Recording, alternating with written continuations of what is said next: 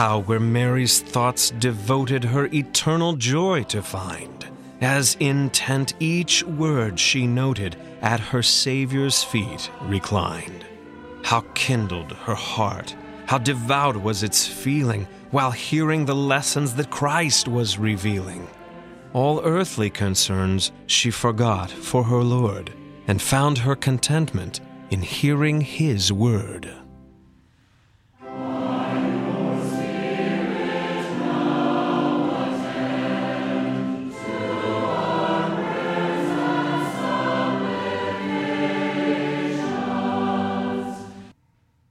For our daily prayer, we use the order of morning prayer found on page 235 in the Lutheran Service Book or page 024 in the middle section of Treasury of Daily Prayer.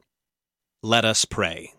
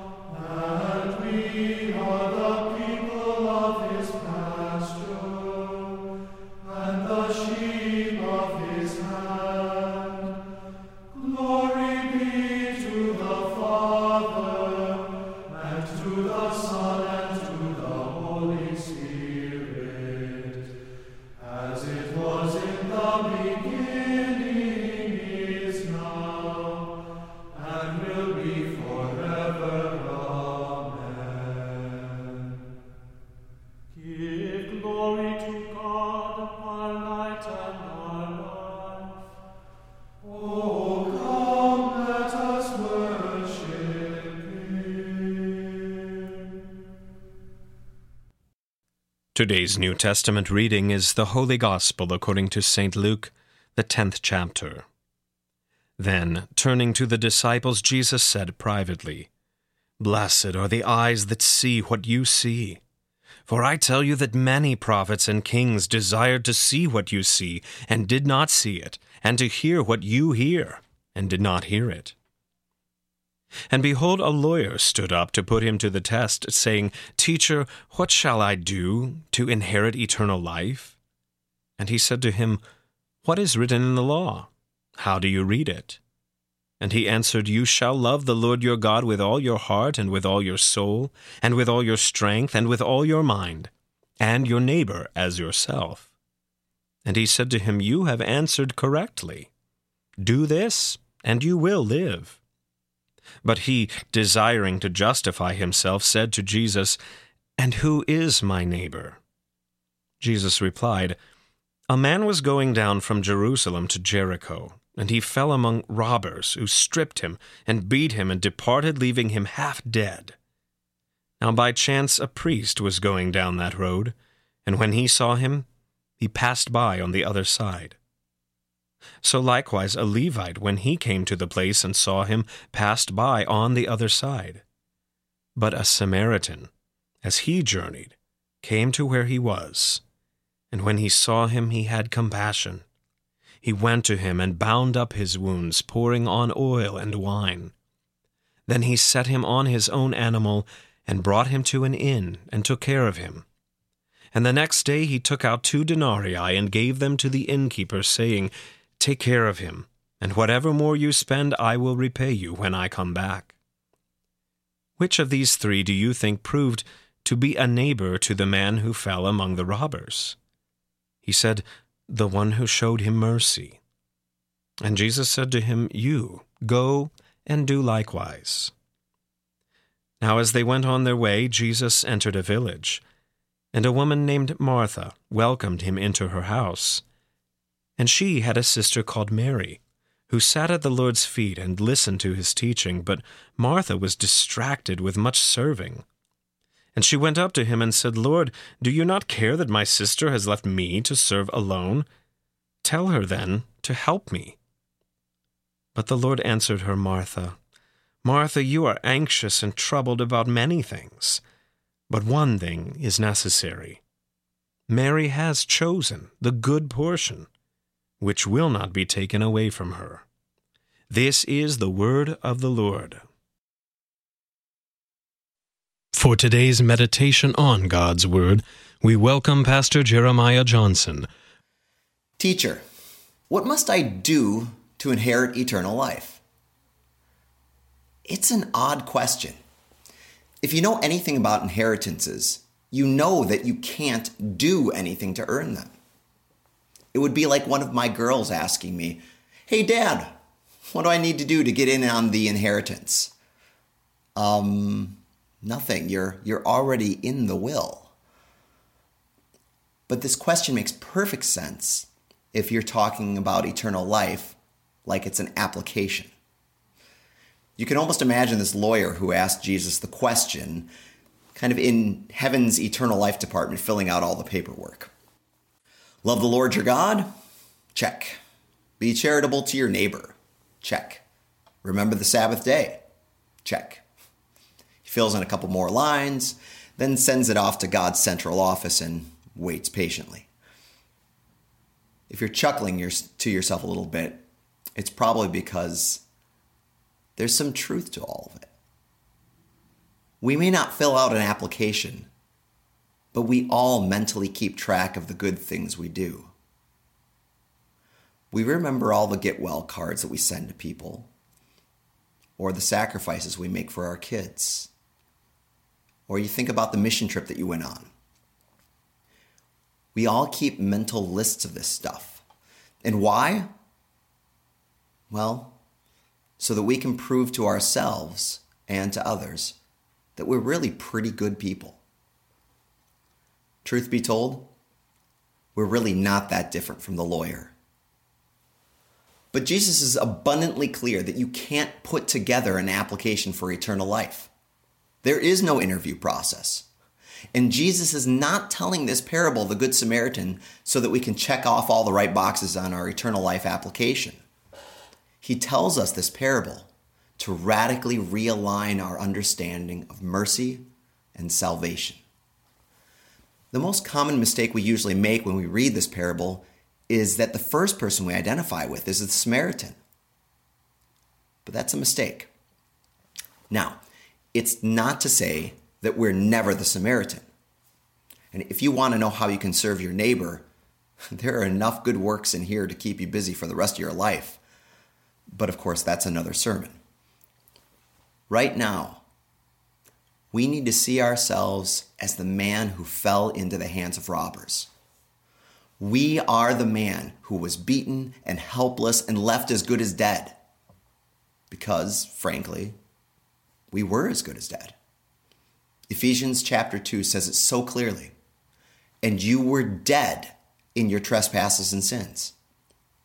We were the ones dead on the side of the road, dead in our sin, dead in our wickedness, helpless, hopeless, lost. And this is a hard pill to swallow. Because frankly, we'd much rather see ourselves as the hero. You know, the Samaritan is the one who comes to the rescue after all. That's who we want to be. But if we refuse to believe that we are the wretched and helpless and dead one, then the parable of the Samaritan, Good Samaritan, gives us no comfort. It can do nothing more than provide us with an impossible role model that we can never imitate. But if we have eyes to see that we are the man who is as good as dead, then we will see who the true Good Samaritan really is the one who has come to bind up our wounds, and who brings us to a safe place where we can be restored, and who pays for our ongoing care. The Good Samaritan is first and foremost Christ Jesus. Just like the man on the side of the road, we have become objects of Jesus' mercy. We are the ones to whom Jesus is a neighbor. You know, we didn't earn this. We filled out no applications. We provided no resumes. We were dead. And he had compassion upon us, becoming one with us, born, dead, and raised. And now we have an inheritance as a gift life forever. Amen. Let us pray. Almighty and everlasting God, by the power of the Holy Spirit, you moved your servant Cyril and his brother Methodius to bring the light of the gospel to the Slavs, a people broken by hostility and division. By the love of Christ, overcome all bitterness and strife among us, and form us into one united family who live under the mercies of the Prince of Peace, who lives and reigns with you and the Holy Spirit, one God, now and forever. Amen. O Lord, our heavenly Father, almighty and everlasting God, you have safely brought us to the beginning of this day. Defend us in the same with your mighty power, and grant that this day we fall into no sin, neither run into any kind of danger, but that all our doings, being ordered by your governance, may be righteous in your sight through Jesus Christ, your Son, our Lord, who lives and reigns with you and the Holy Spirit, one God now and forever. Amen.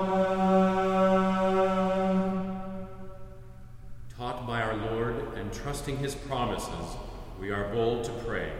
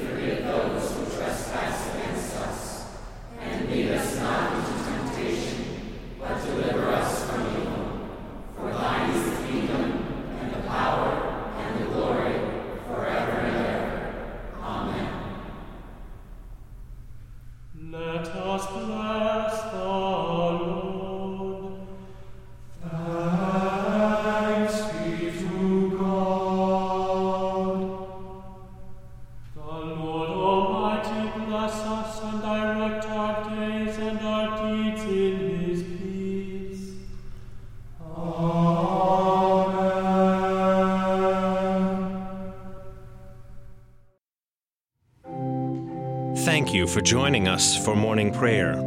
The Almighty and merciful Lord, the Father, the Son, and the Holy Spirit bless and preserve you.